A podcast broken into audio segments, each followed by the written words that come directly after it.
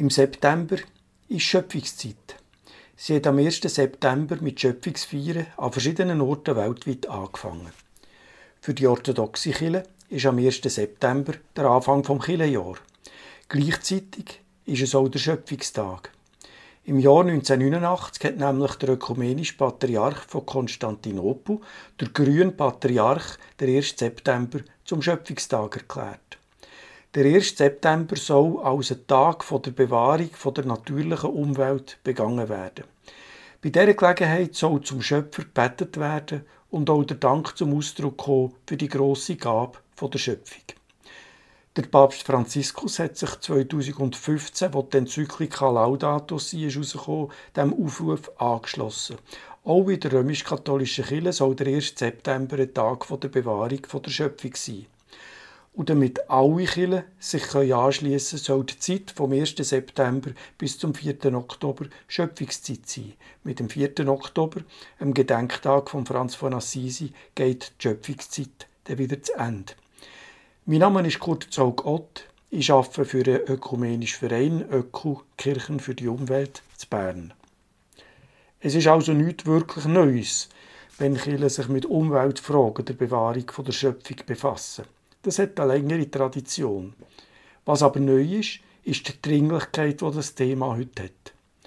Die Zeiten sind vorbei, wo von der Kanzlerin ist verkündet wurde, der Mensch sei die Krone der Schöpfung und er solle und dürfe die Erde untertan machen, sie unterjochen. Auslegungen von der biblischen Schöpfungsgeschichte haben sich durchgesetzt, die darauf hinweisen, dass wir Menschen eine Verantwortung haben für unsere Mitgeschöpfe, Pflanzen und Tiere. Unsere Aufgabe sei es Bebauen und Bewahren. Ohne Pflanzen zum Beispiel gäbe es kein Leben auf der Erde. Mit der Photosynthese sorgen sie dafür, dass der Sauerstoff gebildet wird, wo Menschen und Tiere einschnaufen können. Wir Menschen sind ein Teil der Schöpfung und wir können nicht leben ohne all das, was die Natur uns gibt. Luft, sauberes Wasser, zu essen, Kleider und ein Dach über dem Kopf. Das ist Grund genug, Sorge zu dem zu haben, was das Leben auf der Erde möglich macht. Das ist zum Beispiel das Klima oder die Vielfalt von Pflanzen und Tieren, die Biodiversität. Wenn es aber darum geht, diesen Schutz umzusetzen, sind wir sofort bei der Politik und die ist gäng umstritten. Aber ohne Politik geht es nicht. Es ist unsere Verantwortung, uns zu beteiligen.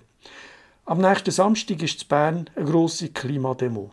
Die Christinnen für Klimaschutz laden zu einem Klimagebet in der Heilige Geistkirche ein.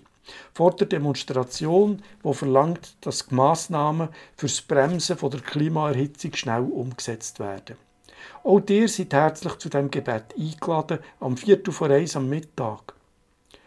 Und am 22. Oktober sind nationale Wahlen. Tut doch bitte auch wählen und gebt denen eine Stimme, die sich für den Schutz von Natur und Umwelt einsetzen.